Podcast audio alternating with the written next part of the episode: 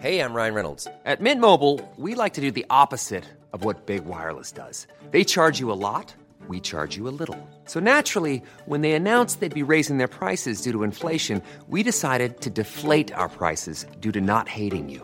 That's right. We're cutting the price of Mint Unlimited from $30 a month to just $15 a month. Give it a try at mintmobile.com slash switch. $45 upfront for three months plus taxes and fees. Promo rate for new customers for limited time. Unlimited more than 40 gigabytes per month. Slows. Full terms at mintmobile.com. Hold up. What was that? Boring. No flavor. That was as bad as those leftovers you ate all week. Keke Palmer here, and it's time to say hello to something fresh and guilt-free. Hello Fresh. Jazz up dinner with pecan-crusted chicken or garlic butter shrimp scampi. Now that's music to my mouth. Hello Fresh. Let's get this dinner party started. Discover all the delicious possibilities at hellofresh.com. This podcast is part of the Planet Broadcasting Network. Visit planetbcasting.com for more podcasts from our great mates.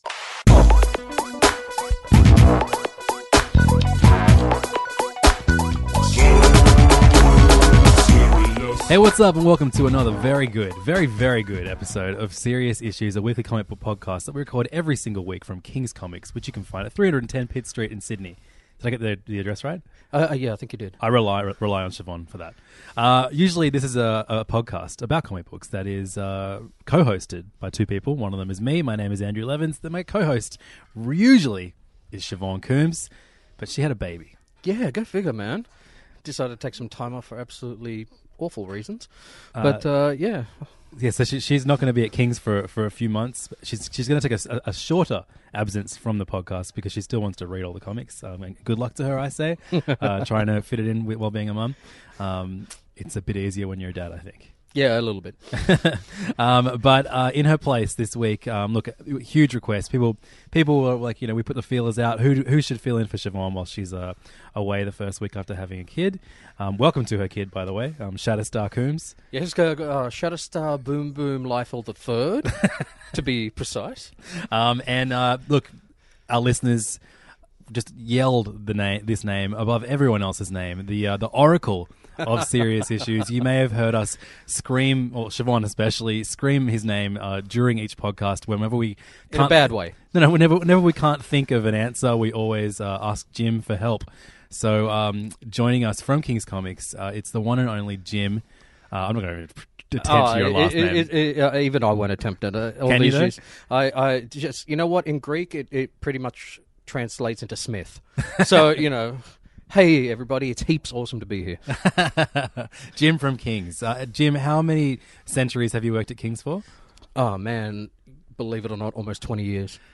Yeah, I, I, I still find that hard to believe that they haven't found a reason to fire my ass. but I'm here and I'm trying to fill Siobhan's tiny shoes in for this week. Uh, and you know, those people who, who shop at Kings know that you're kind of you're, you're, you're somewhat of a backbone of the store, doing a bulk of the all the ordering. Everything on the shelves is here because you ordered it. So what, sh- what what what he's trying to say is, if we don't have it, it's my fault. yeah. Um, and uh, yeah, you know, we, we we enjoy asking impossible questions to you during each podcast, and you, generally have the answers. Yeah, and the answer the answer is usually Savage Dragon. Yeah, that's right. Yeah, yeah. So yeah, give us a little little primer on you, your favorite kind of comics before we delve into these Oh. uh, reviews. Oh man, look, um, it, it's really hard to say because after all these years, my, my tastes have changed so much. You Mhm. know, starting off with um, your, your usual capes and tights sort of stuff. I love and still do love reading. You know, uh, DC comics. Batman has been my kind of mainstay. Hellboy, and you know, not so weirdly enough, Savage Dragon. All these years. Um, I'm obviously kind of not reading as many superhero books as I used to, but I still try to keep on top of everything as we go along. You're the big uh, European comic pusher on I. I do. I, I, I love European comics. I mean, I discovered them maybe seven or eight years ago, reading uh, a lot of um, kind of Metabarons um, sort of stuff, and then just expanded from there. So I, I do try to push that onto Siobhan. readers. Yeah, especially Siobhan. she she needs to expand her horizons a little bit. You know, it's there's more to comics, I think, than just Shatterstar. Which European uh, comic book character did you think she should have named her baby after? that's that's that's a, that's a tough one. Uh, I'm, Black not sure. Sad? uh, I don't know, man. Right now, I'm, I'm I'm reading Valerian, so maybe something out of that. Not entirely sure. Um, so today on the show, um, Jim is going to be joining me for uh, the beginning of this uh, show, our, our segment First Things First, in which we review all of the new number ones that came out last week. Uh, and we're going to kick things off by uh, reviewing Dark Days, the, the casting. The casting. The casting? I don't know. it's it, it's This is a mistake already. Uh, Prelude to Metal is the big event that Scott Snyder and Greg Capullo will eventually do together. But right now we have a comic, another issue, uh, co-written by uh, Scott Snyder and James Tynion the fourth, with shared art duties by um, pencils by Jim Lee, um, Andy Kubert. Andy Kubert, John and John Romita Romita Jr. Uh, and then uh, a whole a whole realm of inkers and colorists uh, throughout this book. Um, it's a it's an enormous creative team on, on, on this book, and, and indeed an enormous book, an enormous story. Yeah, uh, yeah. continuing. What was the first one of these? Uh, the Forge. the Forge, which uh, we really loved, and it was yeah, kind of, it the felt Forge like was a lot of fun. it felt like them bringing back a lot of things that I miss about DC. A lot of the older stuff, you know, you- you've got a Hawkman kind of uh, centered ti- uh, ti- title with, um, you know, we had teasers of Plastic Man returning, um, uh, the Blackhawks. Oh yeah, absolutely. I mean, the, the, I guess the guys at DC uh, are doing the same thing in this one shot as well. Although the casting one shot just felt kind of a lot more dense than uh, the Forge. This this was a hard, well, not a hard read, but it was a harder read than I guess the Forge was. But still, um, they do tend to throw in a couple of uh, surprises Yeah. for you. So uh, I'm not sure if uh, what are we going to do? We're going to do spoilers here. Well, well, let's just say what, what the what the kind of overall book is about. It's Batman is basically uh, like looking into the mystery of the nth metal, and uh, this almost kind of like this is the metal that you know is connected to, to Hawkman, the character of Hawkman, the character that that uh, comes back every cycle as a new character, kind of. Uh, sort of, so, sort of a new take on a, on an old character. Yeah, yeah. Fighting the the same fight he's been fighting with um, Hawkwoman or Hawkgirl for you know centuries. Um, and so yeah, Batman is kind of like against you know everyone's better kind of judgment, including the Joker's better judgment. He's Does the Joker have better judgment? apparently Okay. he tries to be the good guy in this. He's still a snazzy dresser. I like that. Yeah, yeah. Um, but uh, yeah, this is this is uh, Batman kind of like the, the- trying to solve the greatest mystery of all that's linked to this this metal that can be found in so many important artifacts in the DC universe. And I think the other mystery is like, why is Hal Jordan such a dick? um, yeah, look, there's there's a lot of people out there who um, just don't like Hal uh, as a Green Lantern anymore. Maybe just because of the way he's being uh, written or whatnot. He's very righteous. Yeah, yeah, he, he's very up there. He's he's very up himself apparently. but um, yeah, the the way he's kind of treated in in the Forge is kind of like you know he, he's almost got that Batman mentality, but on a galactic scale.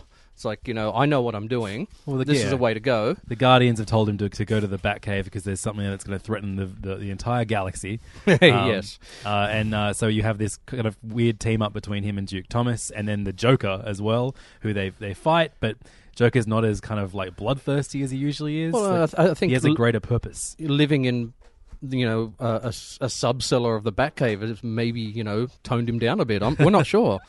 Um, and then there's all kinds of other kind of uh, big teasers of what's to come, uh, coming back from from the Justice, for, sorry, from uh, from DC. Um, looks like we're going to be getting um, a, a bit more Shazam stuff. A bit more challenges of the unknown. That's right.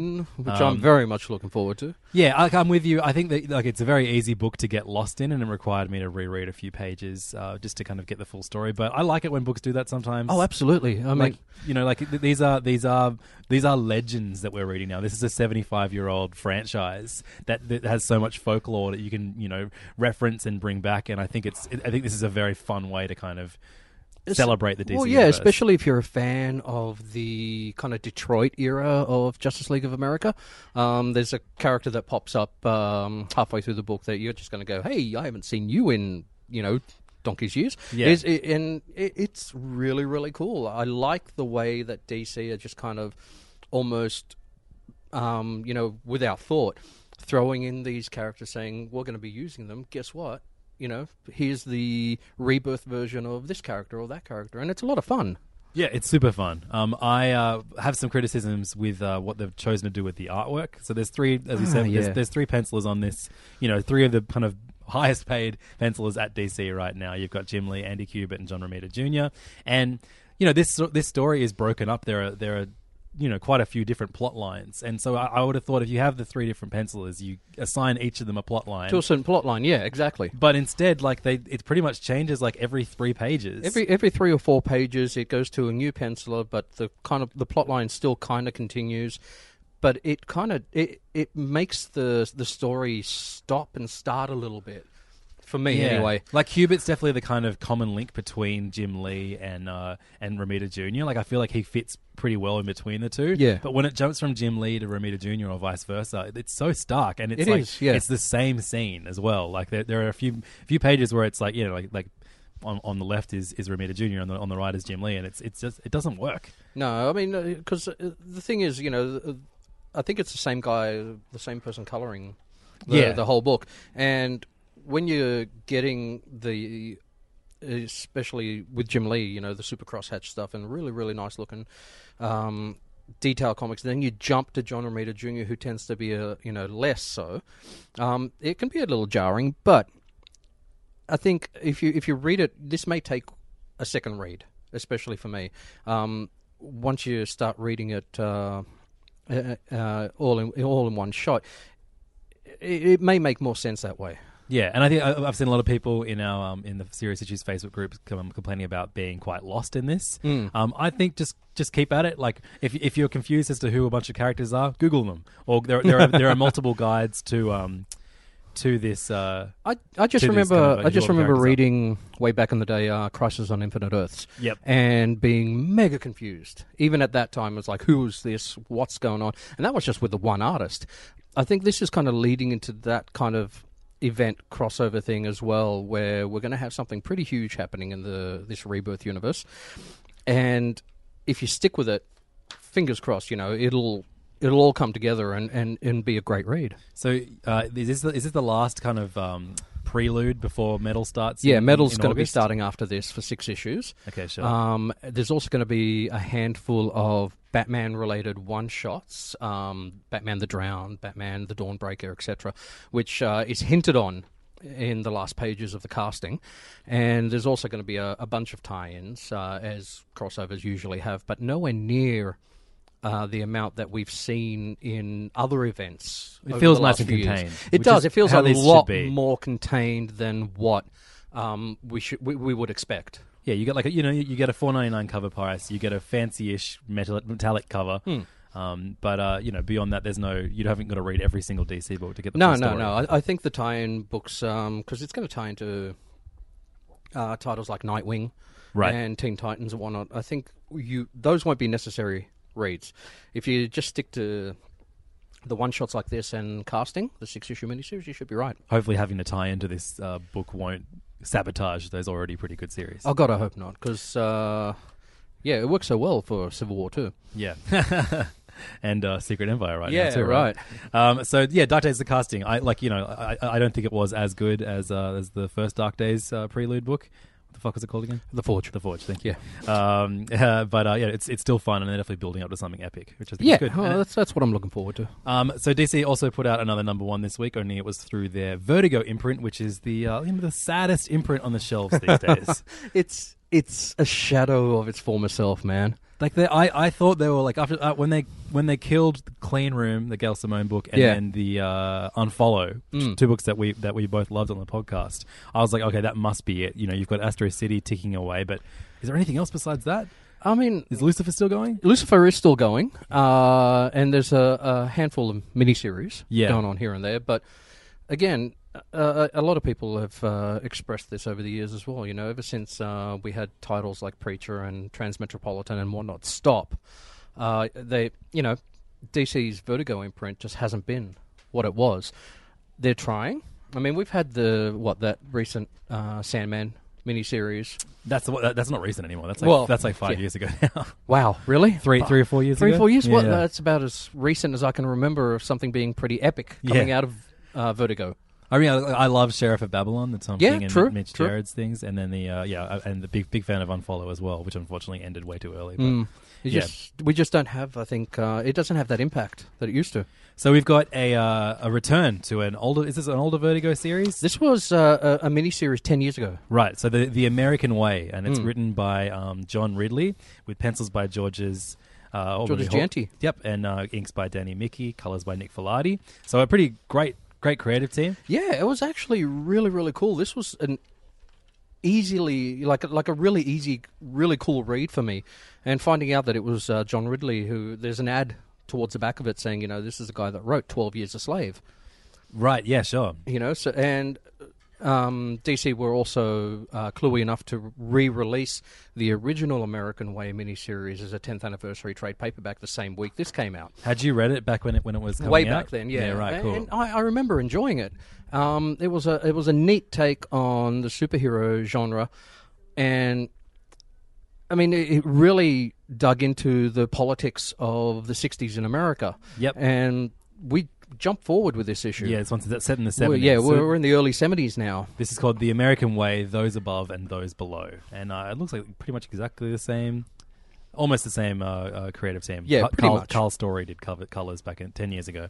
Um, but uh, so, yeah, it's, it's very much about um, politics in America in the 70s, specifically racial politics. Mhm. Um, you have a lot of um, Southern politics as well.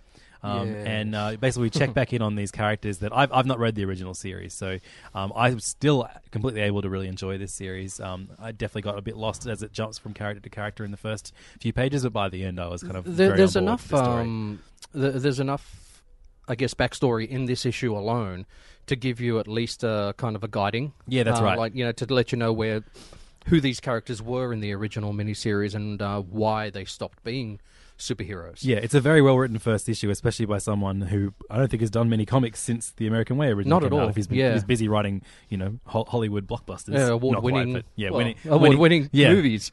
Uh, but no, it's it's it's a very well well put together comic that even even newcomers will be able to pick up and get. And, uh, and it's weird because I'm, I'm so used to uh, Georges Jeanty's artwork, say, you know, on his Buffy run and a couple of other things that I thought maybe his art wouldn't kind of suit uh, this new miniseries, but it suits it down to the ground. And it Nick, Nick- really is Nick great. Filardi's uh, colors are Oh, the colors are Yeah, yeah. outstanding. Yeah, really, really really, great. Um, so yeah, we have the. I guess in the, the first series, I imagine was about a superhero team trying to exist in the in against the political landscape of the American '60s.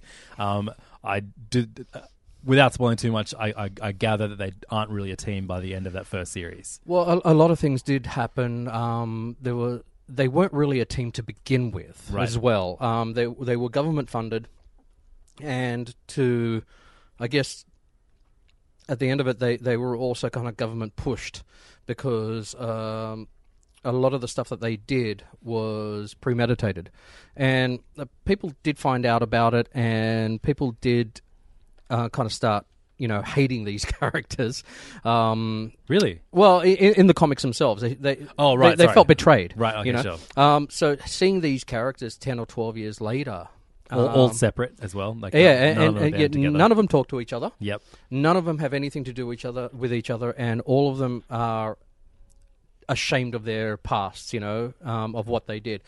So it's it's very much uh, kind of um, these characters coming back, or at least some of these characters coming back and trying to make good with what um, you know with what they've done. Yeah, and they all have their own. They all have different moral codes. Yeah, that does not exclude killing. Yeah, that's right. Um, yeah, look, I, I really, I really enjoyed this this first Yeah, issue. And definitely going to hit the second issue. This was great. I just I feel so weird with Vertigo now because it is like you know for a time it was like you know you, it, it's like almost that rite of passage. You you read all these superhero books and Yeah. then you see like oh I might delve into Vertigo and then suddenly it's your favorite imprint ever. It is, and I mean, Vertigo was always a great imprint for new readers because the majority of their stuff was kind of self-contained. Sure. Um, diving into uh, Vertigo, we, we always give the uh, new customers uh, the, the great stuff. Y: The Last Man, Preacher, etc.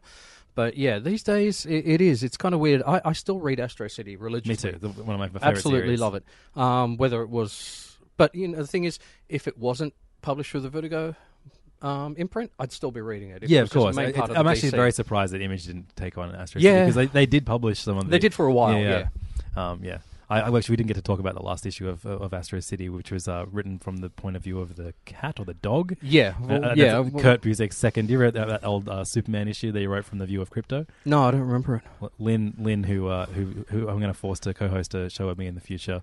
Uh, uh, she loves dog comics. You should read those. They're good. Yeah, anything Astro with a City. corgi. in Everyone should just read Astro City. Yeah, yeah, Yeah. he's reading it. All right, good, excellent. Um, cool. So those are the D- new DC number one. So one Vertigo, one DC. We're going to move over to Marvel now. We've got a number one and a number zero. Um, although really, it's a number two, number one because this is the sequel to a mini series from uh, I guess five ish. was five years ago, yeah. um, called Spider Man. And it was the uh, basically the coming together of uh, Peter Parker from the 616 universe with Miles Morales, the Spider Man of the Ultimate Universe. Um, at that point, they were two very separate universes, and with multiple books being published from the Ultimate Universe at the time. And then everything went. Yeah. Um, but it went in a very good way because did. Secret Wars was excellent. Uh, but uh, so now we get Spider-Man Two, number one, uh, written again by Brian Michael Bendis, who wrote the first series, and uh, in- indeed and is drawn the- again by Sara Pichelli. Yeah, who the God, it was fucking good to see her artwork. Oh man, man. I mean, uh, it it, it kind of sucked having Sara Pichelli leave the monthly Spider-Man title, but now we know why. And this has just been this is just great. So, do you do you keep up to date with Miles Morales' book? Because I loved when when it first started in the Ultimate Universe. I loved that series so much, and I I.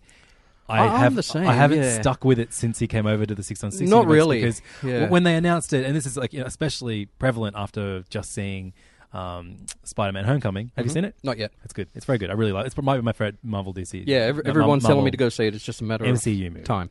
Um, but uh, you know, you watch that and it's like teenage Spider-Man being a teenager, going to school, and like that's the Spider-Man. uh, That, those are the best Spider-Man stories. And the fact that they they they had this chance to bring Miles over, make him the main Spider-Man, make Peter Parker like semi-retire and just kind of go to kind of a support role. I mean, They, they've almost kind of gone there. I mean, Peter's still kind of his mentor.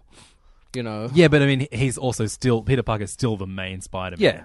I just, I, I, I, I kind of, yeah, I, I, I, I'm really disappointed that they didn't do more with bringing Miles over to six one six. I'm just. Go, I was kind of curious about this issue going in, just because of the the whole um, who is the other Miles. So yeah, that's right. The first Spider-Man book was was about Peter Parker accidentally getting transported to to Miles's um, Ultimate Universe. That's right, and um, he, they have an adventure together, and then he comes back and he Google's who Miles Morales is in the six one six universe, the regular Marvel universe, and it ends with him going, "Oh my god!" looking at the screen. Well, it kind of makes sense. I mean, if there's a, a, a Peter Parker in the Ultimate Universe, there's got to be a Miles Morales in the 616 universe. Exactly, and so that was the cliffhanger they ended on, like you know, with, with Peter Parker being shocked as to who Miles was in this universe. Then for five years, we don't hear anything followed up on this. Um, Thank you, Bendis. This is a, this is the thing that Bendis did quite a lot five years ago. I don't know if you read End of Days, uh, Yes. Daredevil End of Days. That ended on a very bizarre note. That I mean, I, that was kind of alt, alt reality, so I guess they can forgive. oh, uh, they, they can but- kind of leave that up in the air forever. yeah, but I hated the ending of that. By the way, Yeah. Um, but uh, Spider-Man Two, I guess, would have made sense if they followed up on it two years ago, uh, before Secret Wars happened, and, and Miles has been brought over to this world anyway. But now, having this book exist with them having to reference Miles coming from an ultimate uh, alternate reality, Alternate reality Miles in our 616 it universe. contradicts what happened in Secret Wars, kind of, right? Sort of, yeah, yeah. I mean, uh, not to say that Marvel doesn't contradict itself almost all the time, but I mean, I guess that's also part of the the, the fun of this story. It's it, it just it just dives in. It says, you know, there's two Miles Mileses, Mili.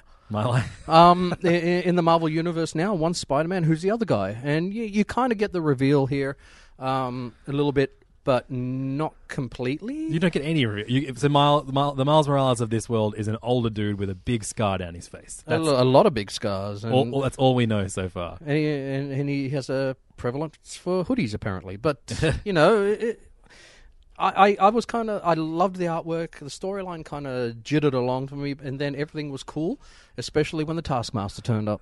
Yeah, but is it the Taskmaster? Is this an Or is that Ultimate Taskmaster? Yeah, I don't know. Maybe it could be. Mm, yeah, I, I don't know. Uh, yeah, so that's the thing. The thing with Bendis books is now, even when, like, uh, even in general, when Bendis books are bad, they're still infinitely read- readable. Yeah, exactly. Like, I, I, I, I, I, I finish them. I'm like, fuck you, Bendis. Sometimes I didn't necessarily do it after reading this issue, but no, with this one, I'm actually kind of looking forward to issue two. yeah, I'll, I'll come. i no, no matter how bad this book gets, I'm still going to read all of it because I'm an idiot. No, don't say that, man. Come on. It- look, it's only going to be what five issues, Five issues. and, and you know, then we'll only have to wait another five or six years for Spider-Man three. Miles Morales of the six on six universe is a Skrull. That's He's- my that's my that's my uh, Ooh, prediction. You're putting it out there, are you? No. Oh, come on. and then we're going to do uh, Secret Invasion again. I'm just wondering if the Miles Morales of the 616 universe is uh, one of Peter Parker's old foes. Right. He kind of look that Scarface. He could be Jigsaw. it, uh, or it, could, it could be Taskmaster, right. you know? Ah. Could be anybody. But, eh. Yeah, yeah, cool. All right, well, we'll, we'll continue spoiling this for you as the months continue. um, so another issue that uh, Marvel put out this week was a zero issue to a comic that I've been enjoying quite a lot recently. Uh, is the manga that Marvel are reproducing uh, called Zombies Assemble, which is uh, good was this? yeah written and drawn by uh, Komiyama with uh, some translations and scripts done by Jim Zub. Um, so this is the bulk of this book, um, which has it has it actually finished already, or I think the original miniseries is finished. but the fourth issue of this hasn't come out yet. Yeah, right? I'm So- not sure. I don't So think I, we've reviewed one, two, and three on the show, and then I've, I haven't read four. this so- zero issue is supposed to be set between the first miniseries and Zombies Assemble 2 right. miniseries. Okay, sure. Yeah. Okay, that's and, and, confusing. and of course, it's all about Tony Stark. Yeah, um, I love this hilarious heightened uh, manga version of, Um, of Tony Stark. I, th- I find this whole series so fun. It is such an easy read and Yeah. so much fun to get through. I haven't enjoyed a, a Marvel comic like this for a, a, a while. And at first, I was like really enjoying having these bigger format manga, um, but now I actually really want a classic manga collection of Well, all kind of of a them. digest. yeah, yeah. edition I, of I, it. I hope they're going to release down the track. Oh, I reckon they will. I mean, the the the, the whole story of the the initial mi- miniseries was basically a zombie outbreak in the Marvel Cinematic Universe. That's right. Which is what this is based on, and this kind of z- this zero issue is almost a pause, I guess, between. Uh, the miniseries and focuses very much on Tony and his decision to w- want to get rid of his Iron Man um, armors for Pepper Potts. Yeah, he basically wants to stop. He wants to stop uh, taking on all the challenges that that, that come to uh, destroy the Earth, um, so that he can settle down with Pepper Potts and, and not Yeah. stop risking his own life for you know for for, for the rest of the world. yeah, he, he he's more than happy for others to risk their lives instead. But I mean, it, so this yeah this is basically as a build. This is basically a retelling of what inspires him to create Ultron. basically, yeah, yeah, Yeah. that, that that's spot on. I mean, you you could read this and then just go watch uh, Avengers two. That's right. Which is it's it's weird that it says zombies assemble because there's nothing to do with zombies at all in this. Although Uh, un- unless there's a zombie brain in Ultron, that could be great. that could be I would something. I would read the fuck out of that, and I Yeah. looks like I'm going to because Zombies Assemble number two starts very soon. Yeah, dude, I'm Hopefully all we'll over get the fourth issue of, of, of Zombies Assemble, but yeah, um, this is I, I just think this is this is so cool. If you like manga, if you like you know alternate retellings of uh, Or even if you of don't like Avengers manga, stuff. I mean, uh, you know, a lot of a lot of uh, people just kind of give manga the kick because of the way it's published uh, and the way you know you kind of have to change your reading style to get through it. Siobhan But- famously hates manga. It's, it's me who's the big manga head. Yeah, totally you. Or every, every Um, every week I'm just trying to get her to read more. Oh, it's just it's it's, it's disgusting. But um, if you just want something fun to read, especially something where you don't need, uh, you know, the um, fifty odd years worth of uh, backstory, just just get into it. It's really really good. Yeah, and it does. You know, I've often wondered why they don't do a, a book, a comic that directly relates to the Marvel Cinematic Universe. Um, like I know they try and integrate little parts of it, and they do those shocking prelude comics before the movies. Yeah, but they- this one absolutely just kind of builds on what we've seen in the Oh, movies. they, they kind of Marvel kind of does that with the um, Marvel Universe Guardians of the Galaxy series. Right. It's not. which are for kids. Yeah, you know they they do target it towards kids. I I read it and I love it. Cool. I- I, I think it's hilarious. It's one of their best books, and it's also one of their most underrated books. It's set pretty much in their you know that Guardians of the Galaxy cinematic universe, and it's just a lot of fun. Okay, I'll you know, have to it's, check it's it just one of those one and done kind of Yeah. read read comics and put it away. It's great. Uh, so let's move over to Image right now, and thank go- thank God you're here because uh, well, I mean, I, I like Matt Wagner. I, I, I've read Grendel, um, and I've I read love Grendel. Good. I, Grendel's I one tell. of my favorites. Uh, um, and I've read a, a bunch of his Batman stuff. I love uh, his Trinity book. Yep. It's one of my favorite Batman, Superman, Man, and Wonder Wonder Woman. Woman Yep. stories. Um, but I've never read Mage. So this is a zero issue, which is the finale of a series that he's. Is it a finale? This or is the third um, miniseries, I guess, for the Mage trilogy. Um, I can't even remember when Mage Two finished. It was so long ago. So this is the zero issue for Mage, the hero denied, and it's written and drawn by Matt Wagner. Um, can you please tell me about Mage because I know nothing about him? Look, Mage was just basically the story of uh, Arthur Pendragon, uh, kind of an updated version of King Arthur. Right. Uh, the guy's trying to be a superhero in a world where superheroes don't exist. Um, he does have powers, although a lot of the time he just, you know, it's it's it's a usual uh, invulnerability and, and super strength. He's not unkillable, and instead of um, you know uh, running around with a, uh, uh, a a sword lobbed at him from uh, you know, as they say in Monty Python, by a watery tart. Um, Excalibur is a baseball bat. Right. So, um, looks like uh, Matt's kind of come up to almost the 90s or, you know, the early 2000s here with um, the, the new series, which sees Kevin uh, Matchstick, the main character, still walking around in his jeans and t-shirt uh, kind of uniform, although he's uh, lost a lot more on top than uh, than he used to. Is that relatable at all? Yeah, yeah, it is. Uh, well, with me, it is. and um, uh, he's still doing what he does best, which is basically track down um, creatures of myth and legend, and keeping the world safe from them. Right, and he also encounters uh, another would-be superhero called the Steez. The Steez, who is yeah, like a nineties nineties He- personified. well, look at his jacket. It, it, it even has kind of the image logo. yeah, sorta and, on and he his even jacket. says what counts nowadays is image, Image and and style. style. Um, I found it very on the nose, but it's funny, you know. Yeah. like, yeah, I, th- I think it's also kind of Matt Wagner taking a, a bit of a pot shot at himself. great. You know, Um, so yeah, this is basically like a kind of uh, you know getting you up to up to speed on where Ma- Mage is at. Um, in, in, in this world and time, uh, it's 12, 12 pages long. This is Yeah, very, very yeah, short. it's- it's not one ninety nine long. issue. but um, the series is going to be 15 issues long. That starts this August. Yeah, uh, for those who do want to catch up, the this was released last week alongside with a reprint of the entire first miniseries, Mage should, the Hero I Discovered. this, Jim? Dude, yes, Okay, It's a- Absolutely. it's a real good one. yeah. If if you like Matt Wagner, I mean, if you especially if you liked his uh, Grendel stuff, you're going to love Mage. Mage Okay. is fantastic. Awesome. All right, I will I will check it It's out. totally up there. Um, so that was the image books for this week. Let's move it to Dynamite now. I've got two Dynamite Ooh, what have we got for Dynamite? Um, well, the one I was actually quite excited to read um, is uh, one that everyone listening is going to be like, "Why the hell were you excited to read this?" Uh, it is Centipede number one, The video game. the second comic um, from Dynamite, which is based off an Atari Yes. um, franchise, Atari uh, classic. S- Sword Quest. Uh, I've been loving. It's one of my, one of my biggest surprises of the year, and this one isn't far behind it. This is written by Max Bemis, who is uh, the lead singer in a band called like. Say anything or something? Uh, yeah, say anything. yep. But I read his. He did a great comic last year or the year before be- called uh, X Men: The Worst X Man Ever.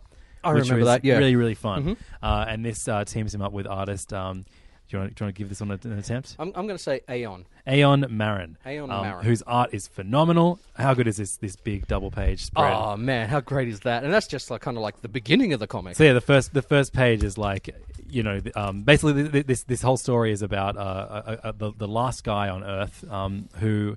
The, it's not even Earth, sorry, it's a different planet. They've been able to access um, our Earth's you Video know, games? video games, Yeah. and, and movies, And kind of bring them to and life. culture.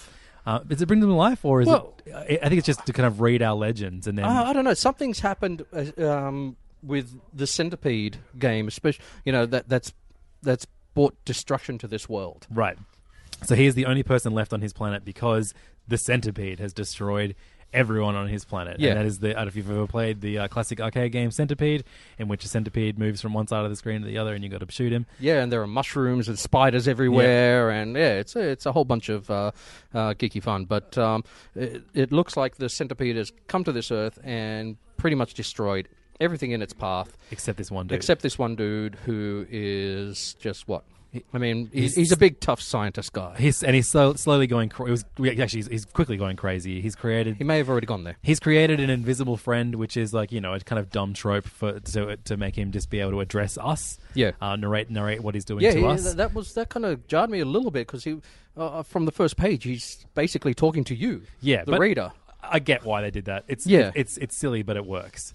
Um, I, I I think this is like you know it, the, the colors are phenomenal in this as well. Oh yeah, the Great colors, colours. are great. Um, and uh, and really competent dynamic art, especially that. So that, yeah, the, the, the big splash page straight away when you you know turn on page uh, two and three is uh, the reveal that Centipede can fly, and you see this kind of like city left in ruins, and he's left all these buildings and things knocked over and roads, so it spells out game over. Yeah, that's uh, it's, it's a it's a, it's a bit weird, but yeah, it, it works. I loved it. That was, that was really really cool. I think yeah, this is a this uh, has a lot more style than than a, than a you know an, an arcade game tie-in deserves. I think. I, I think they they've definitely kind of.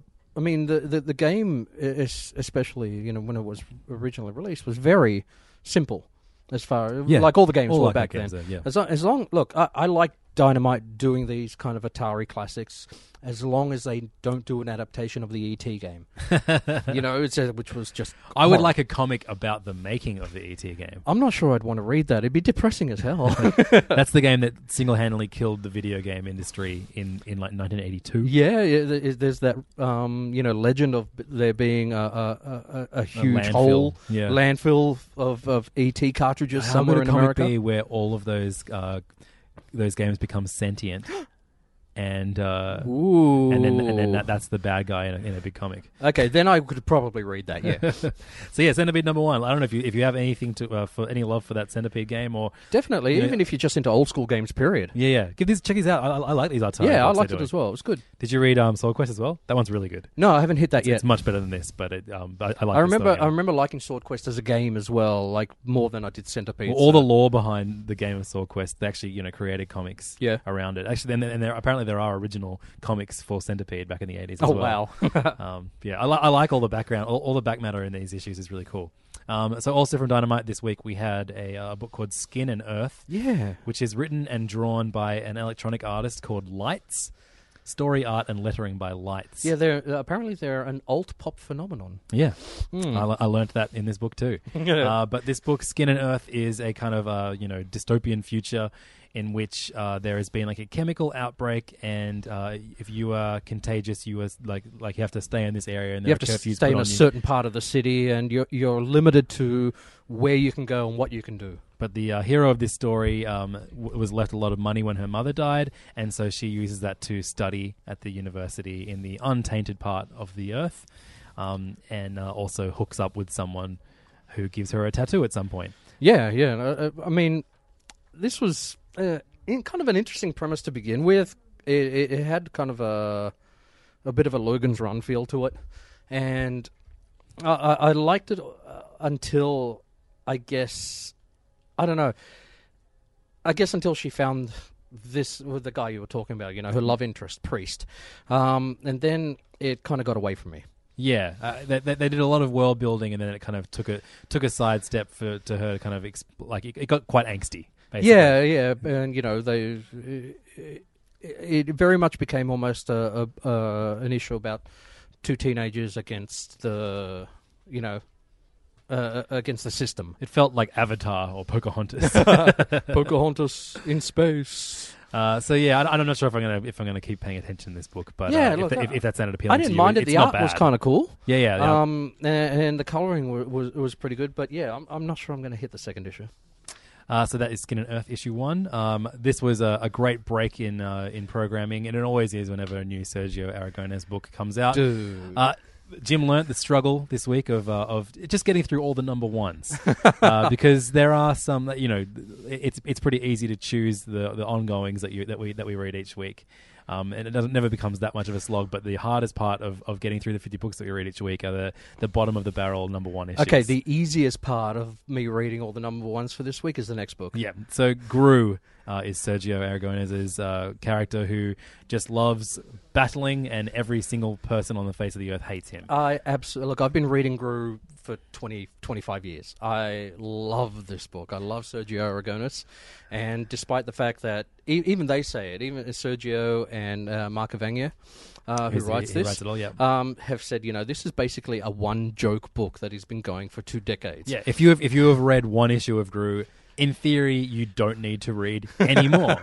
but you should. And I would I would say the same about another great book that I know we both love called Usagi Yojimbo. Yes. Like which just kind of, you know, it, it, it repeats the same formula with slight variations on it. And if you love it, you fucking love it. If you don't, it's not for you. but uh, again, it, Groo is not the hardest book to get into. No, God, it's so It- it- easy. Like, it's it's Conan with even less intelligence. like if Chris Farley was Conan. I like that, yeah.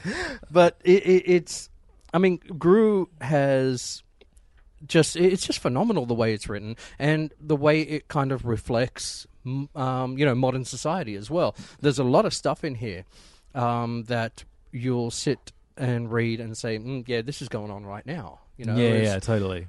um, especially with uh, politics and religion. Yeah, that's right. So yeah, and, and this is what the the last what was the last one called? Like F- Flay of the, the gods, Or Fray of the Gods. Fray of the gods. Yeah. This is called Play, Play of, of the, the gods, Gods, yeah. issue number one. Um, it's pretty much exactly the same premise. Uh, uh, Groo and his uh, his loyal dog Rufferto um, make their way to a to a town. Um, which begins by saying, "I'm so glad that Groo isn't here," and then Groo shows up, and they're like, "Oh no!" And, And then the leaves town, pretty much disappears. yeah.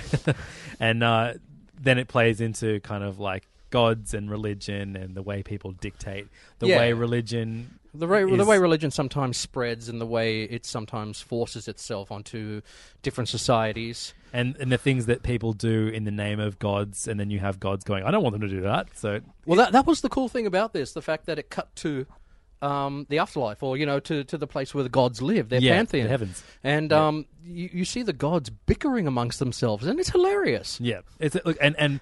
Sergio Aragonés is a master cartoonist, oh, like one of the absolute best. And you've definitely seen him stuff if you've ever picked up a Mad magazine. Um, he's he's such a great cartoonist, and this is just him just doing. You can tell he loves this so much. Oh, It's so yeah. his panel work's so intricate. There's so many background. He's one of those and- few artists I think that could do a wordless book and still make it, you know, have it makes perfect sense. Yeah, You know, one of those artists that he's just been at this for so long. He's just one of the best in the industry. Same as um, I just I, I'll, I'll I'll go into depth uh, further when we do our graphic novel wrap up at the end of the month. But I, I picked up last week the, another book that came out through Dark Horse, which is called um, was it lead lead pencil poisoning by um Oh, Jeff the Geof Darrow Yeah. lead pencil art. And, we, and there's another book, another another artist who you know he, his background work is is just you know second to none alongside Aragonés and like those greats, but just such intricate jokes everywhere Oh, and grotesque bullshit and Geof Darrow's, I mean, he's Shaolin Cowboy stuff. He's a big guy in Rusty the Boy Robot, and he did all the, um, you know, the design work for the Matrix films and stuff like that. He's he's just in, indecently talented. Yeah, Yeah. And, yes. It's Dark Dark Horse has a lot of those guys on lock, including Sergio Aragonés. Pick up Groo if you haven't read a Groo. This is a great one to, to yeah, this is a really good place to kick off. um, from Oni Press this week, we saw the return of one of my favorite series, uh, Kaijumax, Yay! written and drawn by Zander Cannon. This is uh, the first issue of season three. Uh, if you've not read an issue of Kaijumax, what are you doing? Get Uh, onto this series. it is honestly. a, uh, a kaiju book, so like you know your Godzillas and your various uh, Orange is the new megafauna. kaiju. Um, uh, except, yeah, it's it's them uh, in, a, in, a, in a super prison. Yeah, and and uh, I, I particularly liked this one because it kind of started off with um, one of the guys, uh, one of the prison guards, or Wardens? the one of the wardens, um, an Australian Yeah, that's right. uh, warden. yeah, yeah. You know, a lot of crikey and corky. You know, how you doing's in this?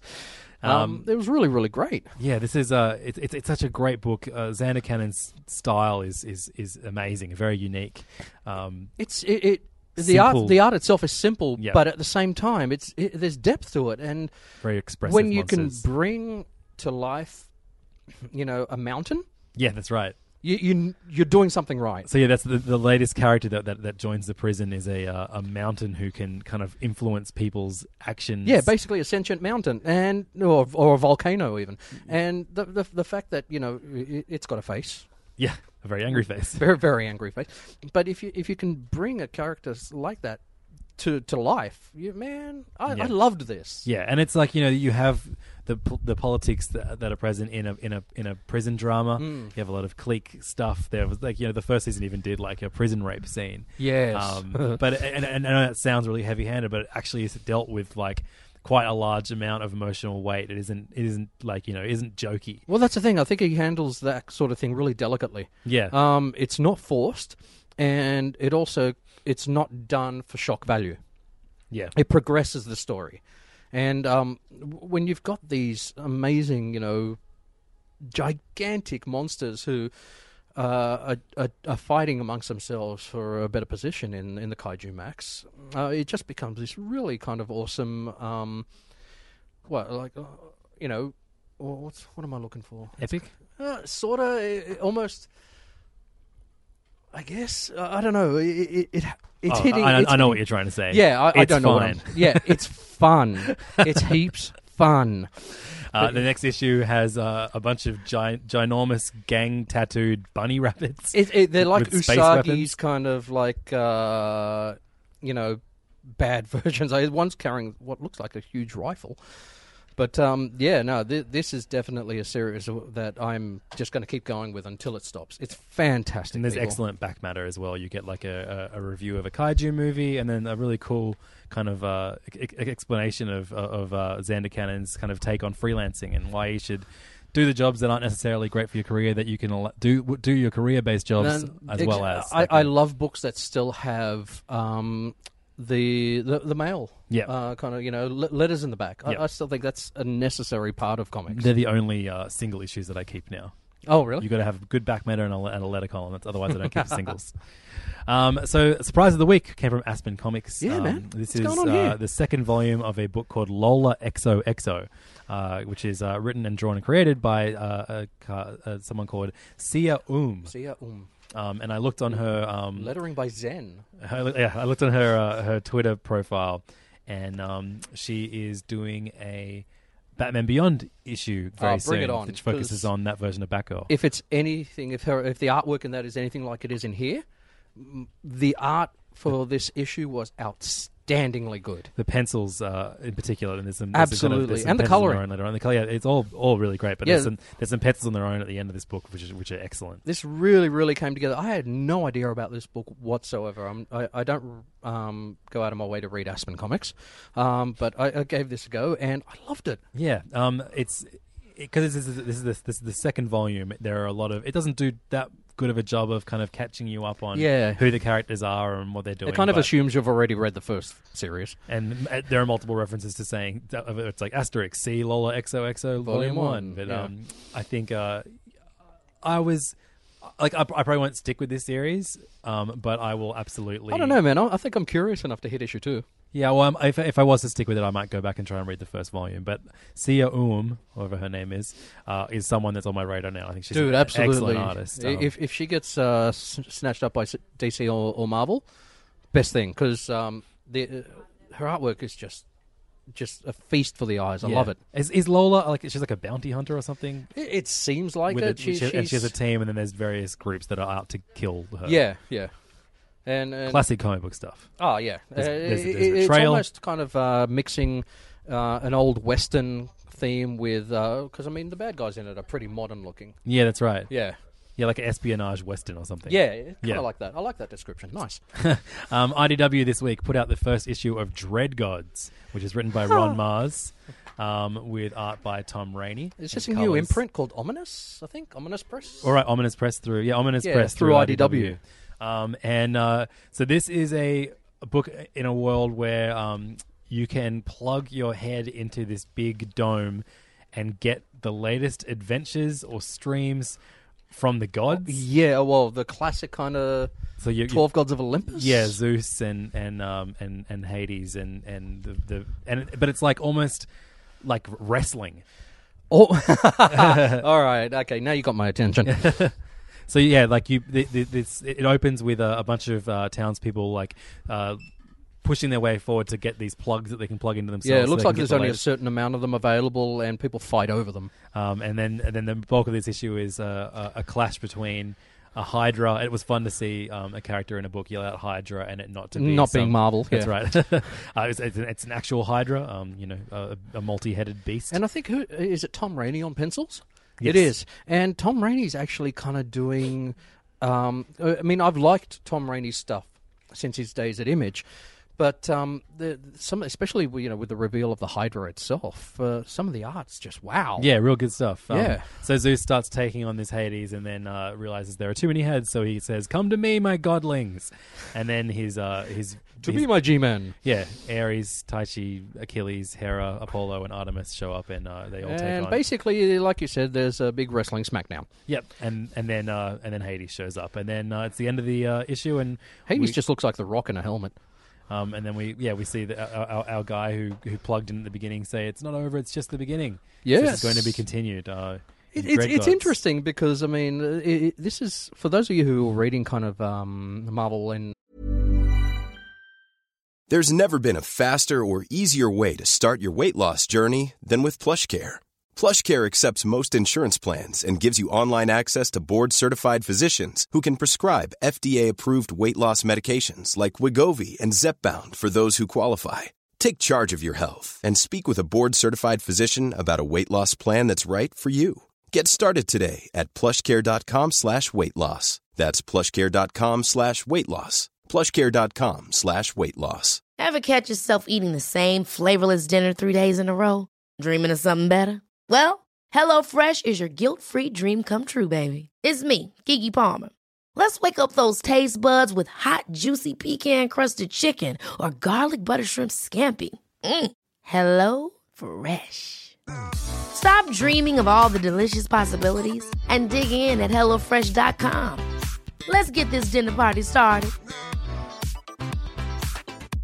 I'm Sandra, and I'm just the professional your small business was looking for. But you didn't hire me because you didn't use LinkedIn jobs. LinkedIn has professionals you can't find anywhere else, including those who aren't actively looking for a new job but might be open to the perfect role, like me. In a given month, over 70% of LinkedIn users don't visit other leading job sites. So if you're not looking on LinkedIn, you'll miss out on great candidates like Sandra. Start hiring professionals like a professional. Post your free job on linkedin.com slash achieve today. Image comics in the 90s, it's got that uh, Bart Sears feel to it, you know, big muscle people and uh, n- nice um, nice pencils and lines, but Muscle uh, people. Yeah, big, big, huge. We're talking over the top muscled people here, but um, it, it it's also got a fair amount of um, I guess it, it, it's it's emotive because some of the facial expressions in this are just really really cool. Yeah, this is a fun little issue. Um, and then the, the the second part of the issue I didn't bother reading. Uh, Giant yeah, Killers, I, I- I kind of which is written written in art by Bart Sears. That's So- Bart Sears, yeah, yeah. Uh, who looks like he's making a comeback uh, somehow. Well, I guess through IDW. I got through about four pages, then went nah. Yeah, I'm the same. And this is going to, I don't know why it's, this is in here, but it's, there's a, a, a book called uh, Giant Killers, which is probably going to be on the same imprint, which is Well, there, there's an too. ad back here as well for you know. I mean, this whole new uh, ominous press universe. It looks like they're going to have a fair few titles. Right. Um, Oh, did, don't tell me Ominous Press put out. Oh no, that was someone different. Uh, There was a, there's an ad for Diablo House. no, no, no, it wasn't that. But it looks so like uh, we can expect titles like Infinity or uh, uh, what is it? O- Ominous Press Legendary. Legendary. Yeah, yeah. Oh, Yeah. I'll, I'll, I'll keep keep up to date with those. You can tag in if you want. um, so, uh, also from uh, Keenspot this week, we had a book called Immortal, Hmm. uh, written by Rob Potchak with art by Owen Gieni, uh, two creators that I've never heard of before. Wasn't um, this the artist for Old Rat Queens? Oh, really? I think maybe. Oh, poten- so this is like the bad bloke. Yeah, yeah. I'm thinking. I think it might be. We'll have to. We'll have to look that one up. But um, yeah. I, I mean, I- I- Immortal was kind of like. I don't know. How would you describe this? Okay, here, it- it here's was- how it is going. it was a bit I, am a big fan of trying not to be negative um, of a book that isn't necessarily for me. Hmm. Um, this is the new artist from uh, from Rat Queens, Oh, not, from not the old ones. Yeah, okay, so he's sweet. not the bad bloke. Um, uh, but I'm a massive fan of Old Guard right now, which is about a bunch of immortal warriors, um, you know, contemplating what it's like to be alive forever and not be able to die. Um, and it's handled with nuance. It's uh, it's the characters are really really easy to uh, uh, relate to, even though they're these you know centuries old warriors. Um, it's a excellent excellent book by Greg Rucka. Um, and um, and this Leandro. is maybe not so. this is the least subtle version of Old Guard. Okay, one of the characters during a fight uh, starts quoting Metallica. Yeah, that's right. Now, And I'm not going to say anything. I'm a Metallica fan, but it's not something that pops up in usually in the middle of a fight with a giant overgrown. I don't even know what that thing is. and but then, and then he says to the female um, immortal, um, "I might not have gotten to see you walk away about her, her butt," and so she slaps him. Slaps He's him. Like, Worth it. Ugh. and then there's like, yeah, like the uh, uh, kind of uh, the guy's been turned into a monster. It, Um, it's almost like their version of Hulk, really, because I mean, he, he kind of, yeah, you, you see him um, turn it back into a human again. But yeah, it's if you wanted a Ke- Kevin Smith esque Immortals comic, uh, Immortal That's might perfect. be one for you. uh, finally, um, and you may have read one or two more that I didn't. well, um, well, you want to do this? Yeah. Um, so, let's hit, let's hit, let's hit Red Five Comics first. Okay, Red Five Comics. Uh, what do they put out? Not much that I'm aware of. TNA Comics, right? No, no, not really. I mean, uh, uh, Red Five have been kind of uh one of those steady smaller publishers that um, we do, you know, get their stuff in. It's just not uh, up there with, uh, say, you know, the likes of Boom Studios or Dynamite or whatnot. But this new series, uh, a four issue miniseries called After Eden, um, which is written by Scott Chitwood and with art by Rod Thornton, um, it kind of uh, drew my interest. Yeah, it was, it was interesting enough. It's it's basically like it's what hap- exactly what happens after the uh, classic Bible story, uh, in which Adam and Eve, the first two people who are created by God, uh, get, the te- get tempted by the devil and they eat an apple and then they get banished from yeah, the Garden of Eden. This is basically the day after being kicked out of Eden. That's right. And Yeah. um, so you have uh, some angels that have to look over them in a way, and then some uh, some of uh, Satan's crew who are trying to make their lives as difficult as possible. They, these these angels kind of turn into different animals so they won't be spotted by Adam and Eve. Um, but yeah, it's it was it was a kind of cool story. I liked it. Yeah, I'm not sure if it's if it's one necessarily for me. I probably won't stick with it, but I, I, I, it was it was interesting enough. I Yeah. yeah, yeah. Look, the subject matter kind of it interests me, and um, it, it's also a part of, I guess, um, the you know that whole biblical story that uh, isn't um, retold often. What what happened, you know, especially the day after or the the, the weeks after um, Adam and Eve were kicked out. Um, but it's it, the artwork itself is is nice. It's very loosely penciled, though. Yeah. You know, um, seeing. I mean, there's there's there's um, little panels in here where Adam kind of. Um, I don't know what that, that's. That's that's a very. What's his name from Big Trouble in Little China? Kind of look, Kurt Russell. Kurt, Kurt Russell. You know, Kurt Russell like. Kurt Russell as Adam. I can see that. Yeah, there's some very there's, there's, some of the cross hatching in this isn't so much cross hatching as it is just kind of scribbling over. Yeah, the top almost fill in. Yeah, Yeah. but no, there are, there are, there are some nice uh, nice. But if, if you're up, you know, if you're looking for a kind of a new take on one of the oldest stories there is, pick it up. check it out. So you read two books that I didn't. I don't know how I missed these. I'm okay, gonna, I I'm gonna blame sort of Scott. read two books. okay, I'm gonna blame Scott for not putting these in my I, pile. uh, I, I another one through IDW Publishing. Uh, their Wynonna Earp series has just gotten a new miniseries. I've not read any of this or watched any of this. Me so- either. So that's probably why it was really difficult for me to get through just three or four pages of this. The artwork looks pretty Um, alright. The artwork's nice. It, it's got. I assume this has kind of got a lot to do with uh, the TV show itself because there are characters in here. I have no idea who they are, um, and uh, it's building up to something. Maybe I think this may be. It looks like a prequel to the uh, the TV series itself. And while I, I, it looks really great and the art and coloring's really nice, uh, I guess you know the I've not watched any of it. I've not read any of it. Didn't so grab ya. Didn't grab me at all. So You know, definitely one for, the, oh, wait, for wait, those wait, of you who already watched the show. yeah, just just just to put it in there, it's not for me. Ah, thank you very much. Okay, you're welcome. Uh, and then uh, finally from Boom, we Oh. have War for the Planet of the Apes. This is possibly my my favorite reader this week. Oh, Um, shit, it was written by David F. Walker. Why the fuck didn't I read this? I have been a huge fan of the uh, the Planet of the Ape reboots. Uh, Yeah. I love the movies, and this is a prequel to the third film, which Right. is about to be released, and it is good. It, it's it's got that like the films. It's got kind of that Last of Us feel to it, and uh, this is basically, I think it's going to go directly into the first scene of the third film. You get int- reintroduced to characters like Caesar and whatnot, and some some of the new human characters in it as well, and what they've been up to since the second film, and it's it's great. It's it's really really well written. It's really well done, and I, I enjoyed it a lot. I mean, there's there's a couple of Americanisms in this that um, were lost on me, Right. But at, at the same time, you know what?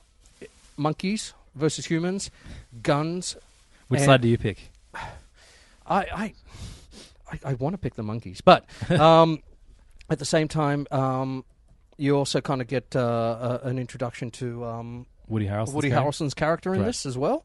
And yeah, this if you're a fan of the films, pick this up because what I think what happens in this four issue miniseries is going to be pretty important. Yeah, written by David F. Walker with art by Jonas F. Uh, sorry, Jonas Scharf and colors by Jason Wordie. Excellent. Great books. Thank you so much, Jim, for uh, joining me for this uh, edition of First Things First. You're more than welcome, man. And Oh, uh, your, your your prize is that you get to roll the dice for DC Marvel. Image. You know, I'm, uh, so you're going to go back to your work. I'm going to spend the next hour Well, what part does it talking work? talking to myself because I couldn't find anyone else that wanted to read all the comics that I read each week. Yeah, that- dude, that's that is an a big impossible. Ah, look at- so, look at that. So uh, yeah, every week to decide whether we review uh, Image, uh, DC, or Marvel, we roll a dice, which is what Jim is going to do right now. So it's one to two, we review Image first, three to four Marvel, and five to six DC. First roll, it's spinning, Spinning, It's- so spinning, this is spinning, not how you do it. spinning. It takes too long. No. Uh, it's a four. Marvel first. Marvel first. Uh, and then uh, Im- Image, And then then DC. DC. Thank you so much, Jim. Jim, if uh, anyone listening wants to come and find you, just come to King's Comics, 310 Pitt Street. Uh, see the work of Jim on all of the shelves because he orders all the books in. Again, it's all my fault. And uh, if, and if you can't find anything, just bang on that back office door. Mm. Demand Jim answers your every single complaint. Right? That's what you like, right? Yeah, yeah. I mean, uh, I'll, I'll be up for it while I'm ignoring it. Um, and you are uh, on social media. You want to pl- to tag your, your Instagram account where you post many. a What the hell is an Instagram? You don't have Instagram? No, no, just- I've got a Facebook page. Yeah, that's, your personal. Yeah. personal.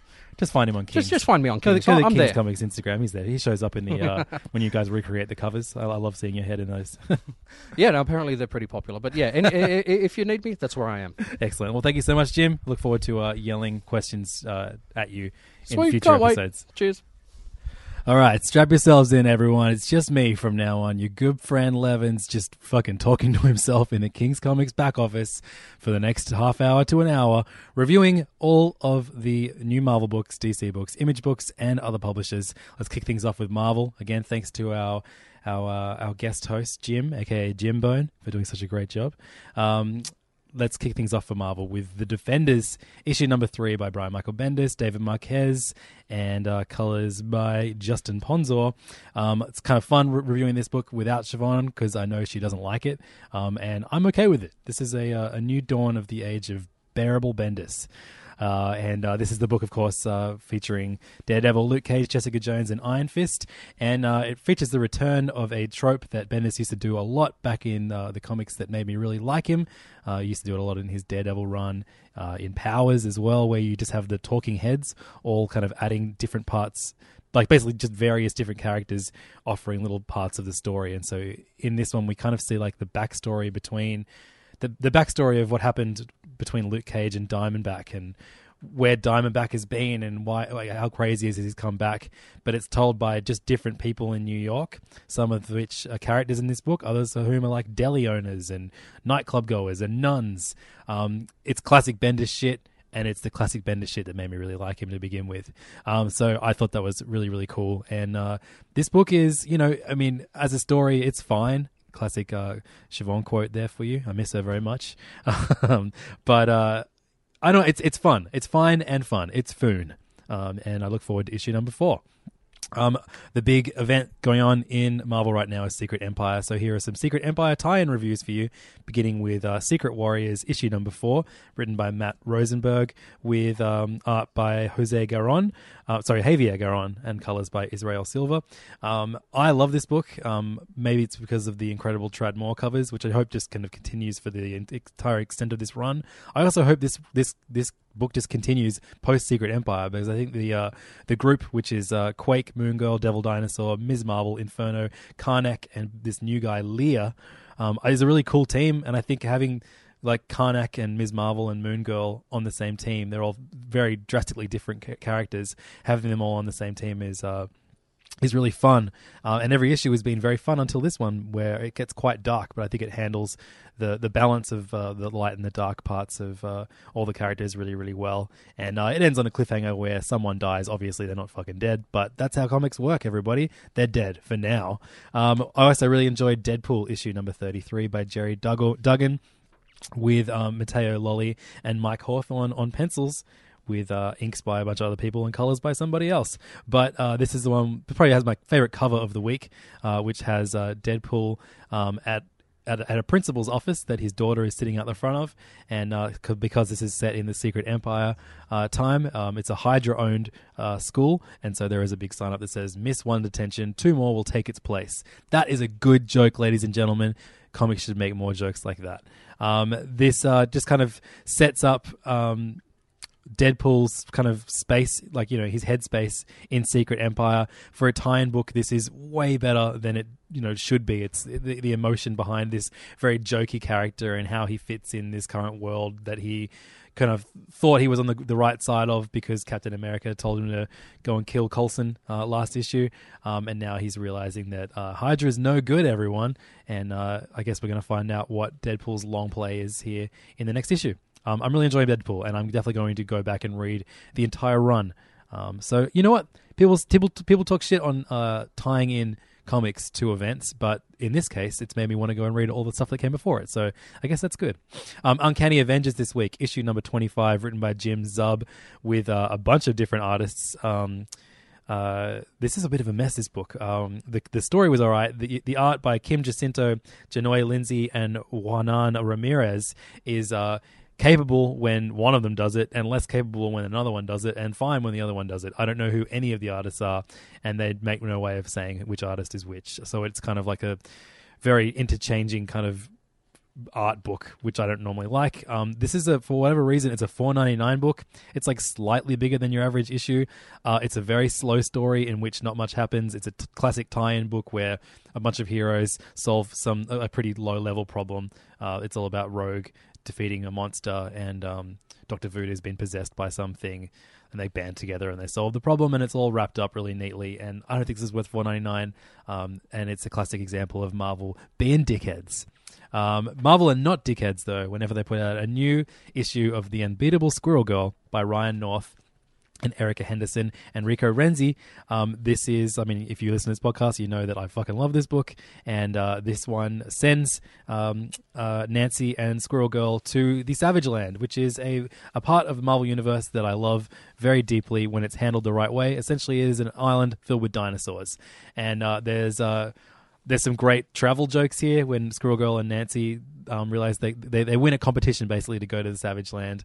Nancy uh, had no idea that dinosaurs roamed the Earth, uh, and so there's a, just her just being so excited that there are dinosaurs in in her universe, which is very cool. Um, and because they won the competition, they can't just teleport there, so they have to uh, go on a really long. Um, really long flight. And um, if you if you read this book, you know that there's some hilarious kind of like meta commentary on what you're reading at the bottom of each page by um, Ryan North, who writes the book. Um, and at one point, like when they when they take the flight from from New York to Savage Land, they kind of say that you know this part of the trip takes forever with all the flying and transfers and connecting flights. To fully emulate the airplane experience, please do nothing but stare at this panel for at least 19 hours. So, you know, where I was just complaining about Uncanny Avengers 25 being not worth 4.99 because it took me like, three minutes to read a $5 book, uh, this $4 book uh, took me 19 hours 20 minutes to read. And uh, that's that's good value for money. I love this book so much. I hope it never ends. It's my favorite creative team and my favorite marvel book i think. I'm going to change my mind probably by the end of this segment uh, edge of venomverse number two um, is uh, a continuation of uh, this kind of uh, build up to this big venom uh, event that's happening in the venom books and the Spidey books, kind of like a take on the Spider Verse books eventually. But this is these kind of prelude books kind of take famous, or in this case, not so famous, uh, Marvel characters and bond them with Venom for a one and done kind of story that I think we're going to see these characters kind of be a part of the bigger event when it happens. Um, the first book was all about X23 and was written by Matt Rosenberg. I really, really loved it.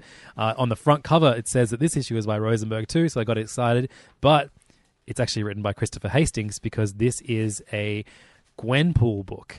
Um, and uh, where the X23 Venomverse book was quite like it was dark and but it's still fun because you know Laura is a much darker character than Gwenpool, which is a even more meta version of Deadpool because she is someone from our world who has kind of been transported into the Marvel universe and is very aware that she's in a comic book.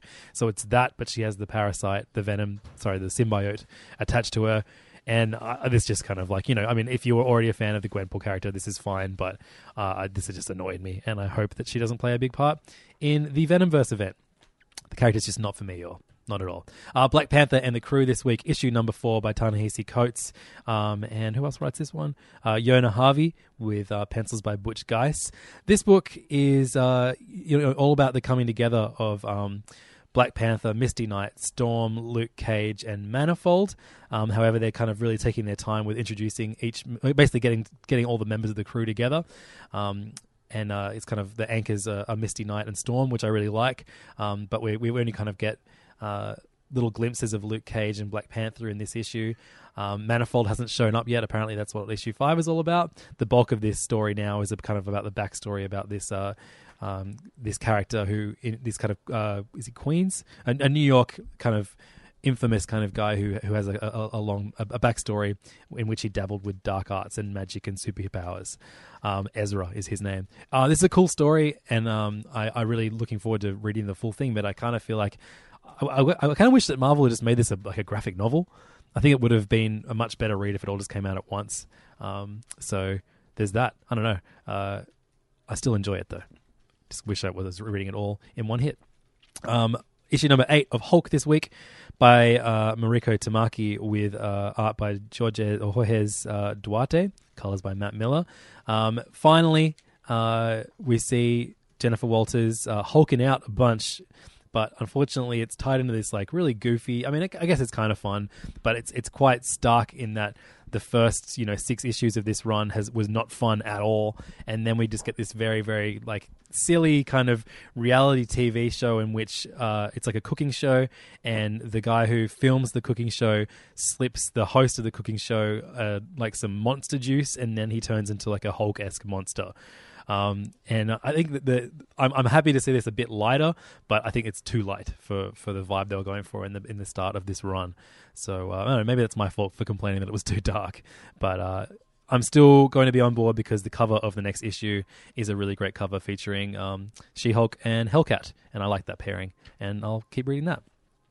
Um, one of my one of the most underrated books in Mar- that Marvel are putting out right now is uh, Doctor Strange and the Sorcerer Supreme, uh, written by Robbie Thompson, uh, with colors. But sorry, with it's, it's usually art by um, Javier Rod- Rodriguez, and I was bummed to see that it was a new artist uh, taking over because I love Javier Rodriguez. But uh, this is uh, a, a very good artist called Nathan Stockman taking over, so it was fine. I was in good hands. Um, colors on this one by Tamra Bonvillain, so you know that shit is going to be fucking great. Um, but Doctor Strange and the Sorcerer Supreme is like basically about Doctor Strange being like the least powerful of all the magicians in this like kind of uh, a Sorcerer Supreme, like a kind of a team of sorcerers from different timelines and realities, kind of banding together to um, to like they, they battle Isaac Newton in the first few issues, but now we um, we basically kind of see more on this future version of Wiccan um, and uh, his his version of the X Men. Um, it's a really really cool, almost a one shot, and um, then it sends them even further into the future where there is a, a, a return character that we've not seen in Marvel books for quite a while, and their surprise is really really good. Um, this is just a super fun book, and um, um, it's one of those books that I'm very surprised is still going because I, I, don't know the readership of it, and it's very uh, like the, a lot of the characters aren't aren't very prominent characters. Like you know, when Doctor Strange is like kind of like the biggest character on the team, you know that you know it doesn't have a, a, massive appeal to a, to a, to a broader range of readers. But um, this is a really really cool book. If you haven't checked it out, I'm sure the first trade is out there. There's a there's a choose your own adventure issue. I highly recommend this this run. It's really fun. Um, over to X Men books right now. Jean Grey issue number four. I think this is easily the best X Men book coming out right now. Um, even though I did not like that first issue, it's gotten better and better since. In, actually, no, I, I, like two and three more than this one. Uh, but basically, each issue is uh, basically Jean Grey kind of going to a different corner of the Marvel universe and having an adventure with a character. And this one is her battling alongside the unworthy Thor. So Odinson, uh, she finds him drinking his uh, sorrows away in a bar as a bunch of uh, frost giants, or, or just no, just kind of like uh, orcs kind of banding together to destroy him, and um, she uh, she basically wants wants him to teach her how to be a warrior. And it's a kind of fun adventure featuring this funny, silly, drunk version of the unworthy Thor, written by Dennis Hopeless, art by Harvey Tolibao. I like this series a lot, and it looks like the next issue is going to be a team up uh, with Psylocke. So we're going back to the X Men world then, which is good. I think Dennis Hopeless has a good grasp of, of X Men stuff, and I, I, like him. He's a great writer. Um, Generation X um, issue number four, written by Christina Strain, with um, art by regular artist Amilcar Pinna, who like I, am a fan of because it's just the art is just so weird. Um, but then suddenly halfway through the book, the um, art s- switches over to one of our favorite artists from the last year, um, Martin Morazzo, uh, who. Uh, who he, he he does a bunch of stuff um, with um, with David F. Walker. Um, he did um, a few fill-in issues of, uh, of of Nighthawk, and he also did that really great art book um, with on IDW about the, the the crimes in art. I can't remember what it was called, but I loved his art in that. But when he shows up, it's something like, oh, I like this art way more. I wish he was on the book. Uh, anyway, this uh, issue was fine with great art from Martin Morazzo. Uh, I'm kind of glad I'm not reading any other X Men books though, because it seems kind of stale, and the idea of the X Men books tying into Secret Empire just sounded like double boring this week. Um, over to Star Wars right now, and uh, we get the ninth issue of Doctor Aphra by Kieron Gillen. And Kev Walker, you may remember me complaining about how much I hated the Screaming Citadel, which was the uh, tie-in event between um, the Star Wars book and Doctor Aphra that has been happening the last month or two. Um, thank goodness that's over, and we don't have a uh, super photo referencey artist doing uh, Doctor Aphra and her companions. Instead, uh, we get the return of Kevin Walker, who is an awesome, awesome cartoonist, and uh, this all these Star Wars books should be drawn in this kind of more classic cartooning style. No more photo referencey bullshit. It doesn't work. It looks gross. It looks scary. Um, this story follows on from Screaming Citadel. Um, it's not quite as good as it was when this series started, which was only what like like nine issues ago. But um, it's still fun. I just burped. Normally, if uh, Siobhan was here, I would not burp and let her talk, and then I would do a secret burp while she was talking. But she's not here, and these are the things that happen. Anyway, it looks like Darth Vader is going to be part of this book again, which is cool. All right, over to DC now uh, for issue number 26 of Wonder Woman. This is the start of a new arc with a new creative team after Greg Rucka and uh, a, a, a, plethora of amazing artists just finished up their run with issue 25. Uh, this is uh, the beginning of a new one. It's called Heart of the Amazon. And uh, the creative team, we have uh, writer Shea Fontana, uh, Mirka Andolfo on art with colors by Romulo Fajardo Jr. And um, I thought this was a nice extension of uh, of what we saw in the Rucka run. Um, I don't think it's a drastic um, kind of uh, story turn, but in, in in terms of tone, it's actually a lot more in line with what we saw in the Wonder Woman movie, while not being like that gross synergy kind of vibe. It just it, it kind of mixes what I liked about Greg Rucka's run with what I like about the uh, you know super hopeful version of Wonder Woman that we saw in in the in the uh, recent movie. Um, and uh, so yeah, we see this kind of story that is uh, quite quite you know the, the, removed from the action that you would associate with a Wonder Woman book. Um, and uh, then we see a big, big time cliffhanger happen on the final page. Um, I don't really, really want to go into it the story too much until I've read more of where they're going in this arc because they introduce a bunch of stuff in this, and then there's a big cliffhanger. So I don't really want to spoil what happens. But I think hopefully when Siobhan's back, um, there'll be more issues of this out, and uh, and we could talk about it in depth. But rest assured, I think that Wonder Woman is in great hands uh, following Greg Rucka's departure. Um, over to Batman now. The first ally uh, is the uh, final arc that um, Scott Snyder is uh, writing for his All Star Batman series with art by uh, Rafael Albuquerque, and then there's a backup written by Rafael Albuquerque at the back. Um, this is a, a, classic case of um, Snyder introducing way too much bullshit in one issue. Um, it kind of uh, is a, is a, is a fun story that ties into Alfred's uh, kind of rewritten origins, where he was a punk kid before becoming a butler, and that those parts of it are really great. But the current parts, which involve like uh, Hush and um, everyone thinking that Bruce Wayne is Hush, and then everyone thinking that Batman is dressed up as Bruce Wayne instead of going, "Hey, Batman is Bruce Wayne." I thought it was a bit of a stretch. Um, in any case, it's still an immensely readable comic, like everything Scott Snyder writes. So uh, if you're enjoying it, you probably are. Uh, Batman Detective Comics issue 960 this week is uh, written by James Tynion IV with uh, really really wonderful art by um, Alvaro Martinez and um, inks by uh, Raul Fernandez, colors by Brad Anderson. Uh, you've got uh, Batman hanging out with Zatanna as um, they kind of go through their backstories, and um, she teaches Bruce more about magic. And while that's going on, you have uh, a big Azrael plot um, as uh, the kind of dark church that uh, that gave him his spooky Azrael powers, are kind of causing havoc in Gotham. And uh, you see Batwing and Batwoman having to team up to deal with this kind of fun mix of mystical arts and, and technology. It's really fun. I loved. I just love that this is a this is a, a superb run. I think one of, one of the one of the great runs uh, from Rebirth that just really just does whatever the fuck it wants and does a great job of doing it. Um, so yeah, Detective Comics doing great stuff. Um, Action Comics, nine, uh, issue number nine hundred and eighty three. Uh, written by Dan Jurgens with uh, art by um, Viktor Bogdanovic, who uh, I, I loved over on New Superman, but Billy Tan is doing that now.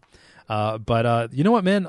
I think action at the moment I'm enjoying more than the uh, regular Superman run uh, that uh, that Gleason and um, fucking old mate, what's his name, are doing. But yeah, action action comics is this. What they're doing is there's a massive team up of some of Superman's greatest foes. You've got Mongul, Zod, uh, Cyborg, Superman, Eradicator, Metallo, and Blanque. Uh, and then uh, Superman's been blinded, but luckily a bunch of his friends have come running to his aid. Um, you got Supergirl, you got Lex Luthor, you got Superwoman, you got Steel, and most excitingly, you have uh, is it Kenan Kong, the uh, Chinese new Superman, come to uh, help him out. And so there's this really fun battle when they all kind of each try and take on each other, and uh, it ends with them all being shot into the Phantom Zone, and it looks like it's up to Lois and uh, and Jon Kent to save the day. It's really really fun. It's nonstop. It lives up to its name. It's an it's a, a comic that's full of action. What else could you expect from an action comics? Thank you very much, everybody. I'm at Lev Dog on Twitter. Um, New Superman issue number thirteen, Shanghai Under Siege Part One. I love this book, written by uh, Gene Luen Yang with art by Billy Tan. Um, as it's continued on, and I love that this book is allowed to have gone for 13 issues. I feel like you would have gotten like four over over if this is a Marvel book. But uh, we're seeing more and more uh, characters. They're kind of analogies of, of regular, of sorry, American DC characters, and so we see a. Uh, one of the Chinese Batman's foes uh, returns in the form, in the form of a kind of character like Bane. He even has like venom being pumped into him. Uh, so I really enjoyed that, and uh, it looks like they're really building towards something really fun and epic as uh, the new Superman kind of takes on the responsibilities in the way that he should and starts leading the Justice League of China. It's fun. This is a really great book. Uh, pick this one up for sure. Suicide Squad by Rob Williams and um, art by uh, Gus Vasquez. I definitely fucked his name up. Sorry, Gus. Um, this is uh, basically the the squad uh, out in their first mission with um, Harley as the new leader of the Suicide Squad, and uh, shit's fucking up everywhere. Um, you see the Enchantress kind of show the full extent of her powers. Um, meanwhile, Amanda Waller is has been taken to trial, um, and uh, there's a whole bunch of crazy shit going on. I don't know. I read this like five days ago. I can't remember what happened, uh, but I'm sure it's cool. Uh, oh yeah, it was cool. We see the next kind of uh, the next kind of big threat to everyone, and uh, it looks like all the Suicide Squad are to explode. So that might happen. Uh, issue number 24 of Hal Jordan and the Green Lantern Corps uh, by Robert Venditti with Ethan Van Sciver. Uh, this is another issue of this book that heaps of lantern stuff happens in, and it's fine. Oh man, this is getting exhausting. uh, Red Hood and the Outlaws, number 12, um, written by Scott Lobdell with um, art by uh, Dexter Soy. Now, this is a book that every time I review it, I'm like, this book's really good. How come it's this good? Um, and uh, this is yeah, the, the, the team up of Bizarro with um, Artemis and uh, Jason Todd as Red Hood. Um, and uh, this one deals with basically, I mean, look, the the the front cover is uh, Bizarro's logo, which is the backwards ba- um, Batman uh, Superman logo with blood dripping off it, and uh, I'm going to tell you that the character potentially dies in this issue, so you can make of that what you will. But um, there's a level of pathos and kind of just like it's not heavy-handed at all. This death, it's it, the emotional level is quite quite sweet, um, and I, it's not something that I ever kind of expected. Uh, Scott Lobdell as a writer to ever do uh, to ever do. So I think he's uh, he's he's really surprising on this book, Scott, old Scotty. Um, I highly recommend this one as well. It's a cool it's a cool run, another underrated DC run.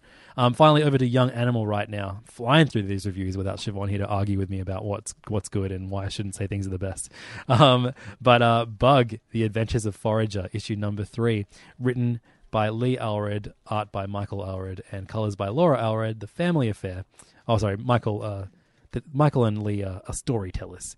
Uh, this is the kind of big celebration of Kirby and the New Gods, um, told in like the classic kind of uh, Allred Madman esque fashion, where uh, it's you know super fun and self referential and goofy and silly, and there's all kinds of wacky characters, including. Uh, Bug, the main character, who is the wackiest of all, um, but it's a really, really fun, fun ride from start to finish. The art, there's some brilliant panel layouts in this book, and um, we're kind of seeing more and more of the mystery of, of, of Bug that he's trying to work out for himself unravel as as the book continues. It's a fun it's a fun issue, and uh, the most exciting thing about the Young Animal books is. Uh, the backup material. You always get these kind of bonus comics, and uh, we got we got an essay last time. We got all kinds of crazy shit, and this one we get a um a, a return to um, the character of Midnight, which is a character created by the comics legend Jack Cole. Um, and it's written and drawn by James Harvey in like a kind of throwback golden age, but like something you would honestly expect to see from Fantagraphics. It's called Midnight in the Phantom Zone, featuring this weird character who is like a um, a big time radio announcer by day, and then uh, he is a crime fighter who has like a vacuum gun, and his su- suit is equipped with light receptive Vanta Vanta black filaments. Um, and yeah, he's he's Midnight by night, and this is him uh, being sent to the Phantom Zone. So just like Action Comics, and we have another character being sent to the uh, to the Phantom Zone to solve a mystery. Um, it's like only three pages long, and it was one of the best things I read this week. Midnight in the Phantom Zone. I know I know this is like against what everyone at a comic book store will tell you, but if you get a second, find this third issue of Bug: The Adventures of Forager. Turn to the back and read those final three pages. Who knows? It might even convince you to read every, buy every single young animal book. So it really, comic book shops should, should be thanking me for that business. Oh god damn it! I said I was meant to review image books after after Marvel, but I did DC next because it was the biggest pile. I just wanted to burn through it. Oh well. Um, sorry to the, the god of dice. I, I disobeyed your actions, and to Jim. Jim, your your dice rolls today were completely pointless and for nothing. Oh damn it. Sorry. Um, so three image books for to review for you today. Uh, we have Deadly Class, issue number twenty nine, written by Rick Remender with Wes Craig and Jordan Boyd. Um, this is by far for me like the the best book Rick Remender is doing at the moment. Um, it's the uh, like in in short, it is a, a school for assassins, and there are it's you know still a high school drama, except everyone wants to kill each other, and you have like the goths and the metalheads and um, all the different kind of. It's set in the '80s, so you you have all these different all every different kind of like kind of kid from the 80s, except they're also assassins. And uh, he's woven quite an insane kind of murderous melodrama uh, from the start and um, you know been all kinds of twist characters you thought were dead are not dead anymore, and characters you thought shouldn't die are dead. So suck shit.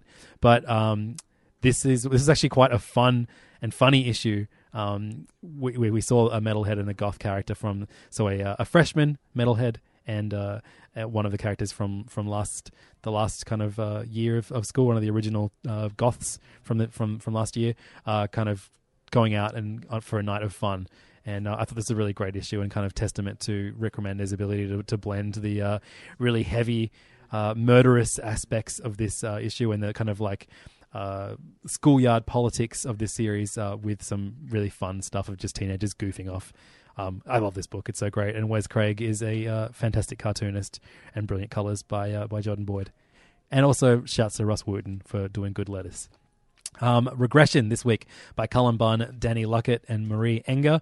Uh, this is a book about the guy, a guy who's like been taken over by bugs, and you know, he keeps seeing visions of bugs, and uh, this like weird bug god is killing heaps of people, and this book saw the bug god take over the guy. In short, I'm not going to be reading issue four. Okay, next review, uh, Black Cloud, issue number four, written by Jason Latour, Ivan Brandon, Greg Hinkle and Matt Wilson. That's an incredible team on a book that, again, I don't think this is lending itself to single issue format at all. Maybe the I, I, I can't think of a book that has has been more guilty of that. This book is absolutely a book you should be reading in trade. Um, as you can tell, there's something very impressive building here. The art by Greg Hinkle is incredible. Such good art. He's such a good artist, and especially when matched with the great colors by Matt Wilson. But the storytelling is uh, like it's all over the place, but then you kind of expect it to be so wild and weird that when you realize they're referencing something that happened in issue one, I kind of spent the majority of this issue going, oh, they're referencing something that I haven't seen or heard of before. And then I think they're referencing what happened in issue one. Um, I don't know. It's still really fun. So I'm definitely going to stick with it, but um, it definitely is like, you know, if you've been thinking about picking this one up, wait for the trade to come out. Black Cloud. There definitely is something really great here. It just hasn't truly revealed itself just yet. So there's our image reviews, our Marvel reviews, and our DC reviews, which leaves us with a couple of other uh, comics published by other people. Uh, I, I, didn't get around to reading a few books this week. I didn't read Darth Vader or The Sovereigns or Judge Dredd or American Gods or World Reader or Venom or Rocket Raccoon, but I may read them and get back to you next week. about what they were like. Um, it's hard to read 50 books on your own in the cold while it rains. Uh, Grass Kings, issue number five through Boom Studios, written by Matt Kindt with art by Tyler Jenkins. This has been quite a, you know, classic Matt Kindt, very uh, like getting in into the heads and minds of uh, the people who have chosen to live in this kind of gated off community from the rest of society and what those people outside of the society think of that gated community. Um, but it's been like a, quite a quiet kind of somber series with the odd death uh, splashed in between every every you know second issue or so, uh, and then this issue just turns into all out war between those on the inside and those on the out. Um, like straight up war. There's there, there, there's there's planes and uh, and and all kinds of uh, heavy artillery and gunfights. Uh, it's an action issue where the where the, the previous issues, you know, you would kind of slowly read at, at, a, at a really nice pace as you got to know these characters and taking in Tyler Jenkins' beautiful um, watercolor art. This one you just burn. I burnt through this so fast because the action is uh, is, is is addictive and you and you it's told kind of using this uh, device where uh, the main character remembers telling a, uh, a, a, bedtime story to his daughter about you know a, a knight walking into war and as he himself walks into this war it's a great issue. I love this series. One of my favorite issues of the week. Misfit City number three, also through Boom, through their Boom Box imprint.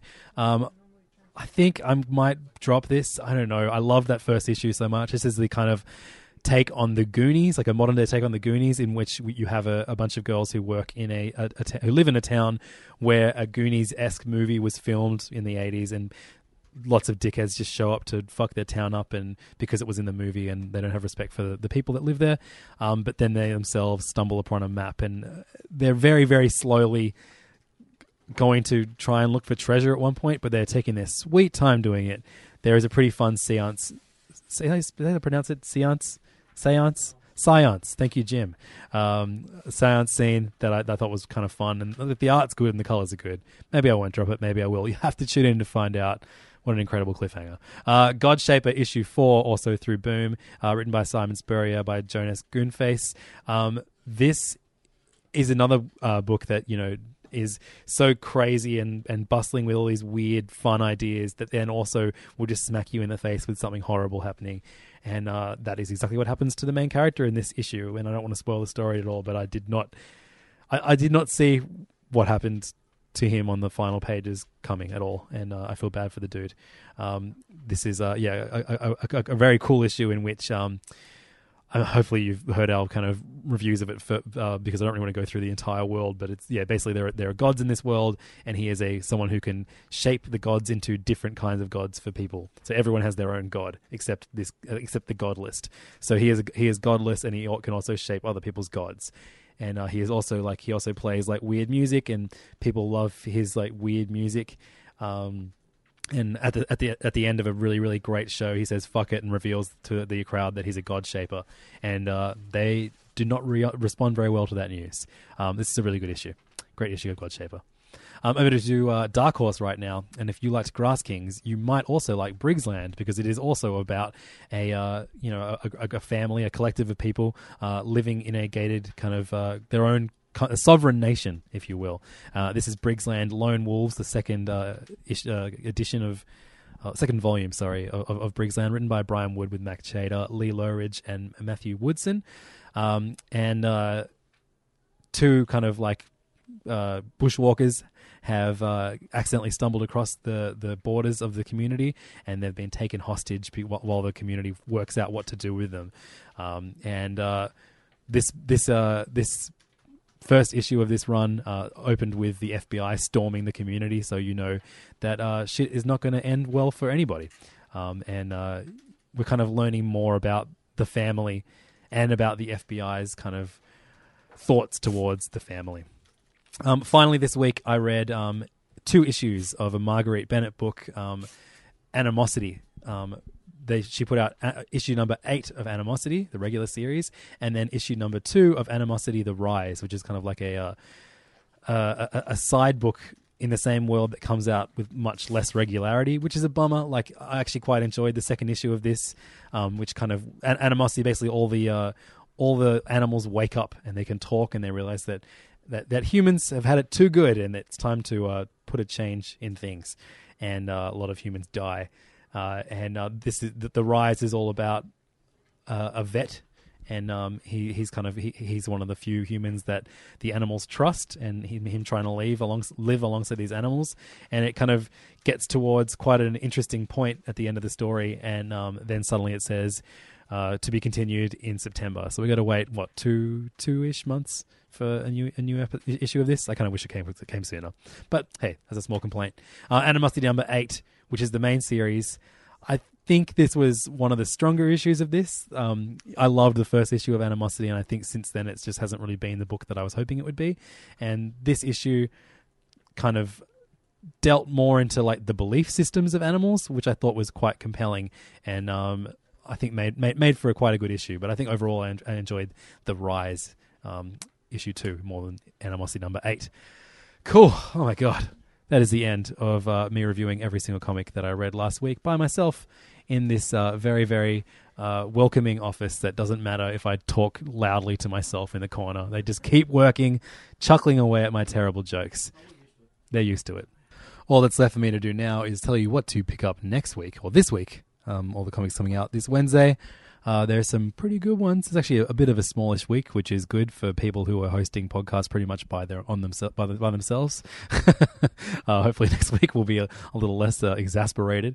Uh, but uh, I highly recommend everyone pick up the third issue of Aliens: Dead Orbit. Uh, which is a James Stokoe Aliens comic coming out through Dark, Dark Horse. Plus, Dark Horse are putting out the fourth and final issue of Shaolin Cowboy Who'll Stop the Rain the aforementioned Geof Darrow, uh, his latest uh, Shaolin Cowboy series, which I've enjoyed immensely. Um, IDW are putting out DuckTales, a zero issue of DuckTales, which I'm not sure if it ties into uh, the new uh, animated series, which I saw an issue of, sorry, uh, like a teaser of from um, the D23 celebration stuff. It looks really cool. So hopefully it's the same kind of uh, animation style that we saw in that. Um, we also get two new image number ones, which is always exciting. Uh, one's called Generation Gone, the other one's called Moonstruck. Which of them will be good? Which of them will, be, will sell out in 10 minutes? It could be either of them. Uh, we also get a second issue of the image series, Kill the Minotaur, that we really enjoyed the first issue of. So looking forward to seeing that book progress.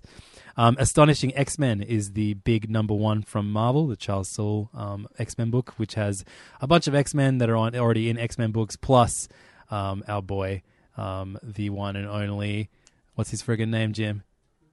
Who's the X Men that we like that's in Astonishing? Fantomex. Thank you, Jim. Thank you, Jim Bone. Fantomex is the uh, diabolic, um, kind of referencing that Italian. Uh, kind of espionage kind of character um, that was so good in Uncanny X Force by Rick Remender. Looking forward to seeing him return to X Men books. Um, and then uh, I'm also very excited about uh, the, sec- the second issue of Secret Weapons through Valiant. I love the first issue of that. Looking forward to number two. Thank you so much for listening to this uh, strange episode of uh, of Serious Issues. Um, if you have any feedback, um, you know, do do you like me just ranting to myself for the final uh, half hour to an hour, or would you rather I find some poor soul to try and you know give me weird opinions about uh, the comics that I've read that they haven't. Uh, let me know. Um, you can get in touch with me online. Uh, you'll find me at facebook.com slash group slash serious issues podcast is our Facebook group, or just facebook.com slash serious issues podcast is our Facebook page. You can find me on Twitter at levdog, L E V D A W G. Give me some, you know, moments of support. Uh, you know, say you can do it next time. Maybe have a cup of tea handy so you don't lose your voice at some point halfway through. Um, that would be help me a lot. Um, you should also follow my good friend Siobhan Coombs, uh, who just had a baby, uh, at Siobhan CBG. That's S I O B H A N C B G on Twitter and Instagram.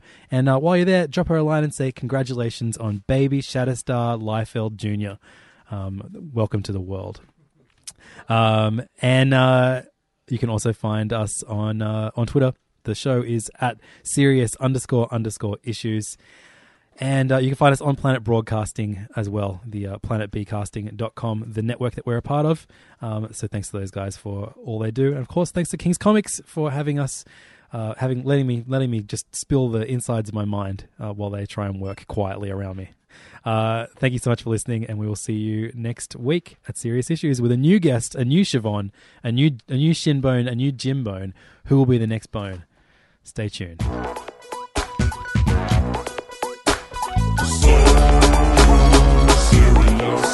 Hey, this is Levins. Thanks so much for listening to Serious Issues. If you're not completely sick of my voice by now, why don't you check out one of my other podcasts? One is called Hey Fam, and is about comedy and pop culture, so like comic book movies and comic book TV shows, all that kind of thing. The other one is called The Mitchin, and it's all about the uh, food and bar scene in Sydney. You can find both of them on iTunes or download them directly at yolevins.com slash podcasts. Thanks so much for your support, and I'll see you next week. Bye bye.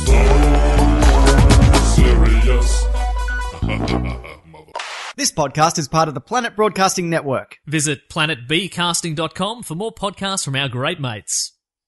I mean, if you want. It's, it's up to you. Hey, it's Paige DeSorbo from Giggly Squad. High quality fashion without the price tag. Say hello to Quince. I'm snagging high-end essentials like cozy cashmere sweaters, sleek leather jackets, fine jewelry, and so much more. With Quince being 50 to 80% less than similar brands. And they partner with factories that prioritize safe, ethical, and responsible manufacturing. I love that. Luxury quality within reach. Go to quince.com slash style to get free shipping and 365 day returns on your next order. Quince.com slash style. Hold up. What was that? Boring. No flavor. That was as bad as those leftovers you ate all week. Keke Palmer here, and it's time to say hello to something fresh and guilt-free. Hello Fresh. Jazz up dinner with pecan-crusted chicken or garlic butter shrimp scampi. Now that's music to my mouth. Hello Fresh. Let's get this dinner party started. Discover all the delicious possibilities at hellofresh.com. Even when we're on a budget, we still deserve nice things. Quince is a place to scoop up stunning high-end goods for 50 to 80% less than similar brands. They have buttery soft cashmere sweaters starting at $50, luxurious Italian leather bags, and so much more. Plus, Quince only works with factories that use safe, ethical, and responsible manufacturing. Get the high-end goods you'll love without the high price tag with Quince. Go to quince.com slash style for free shipping and 365-day returns. When it comes to your finances, you think you've done it all. You've saved, you've researched, and you've invested all that you can. Now it's time to take those investments to the next level by using the brand behind every great investor, Yahoo Finance. As America's number one finance destination, Yahoo Finance has everything you need, whether you're a seasoned trader or just dipping your toes into the market.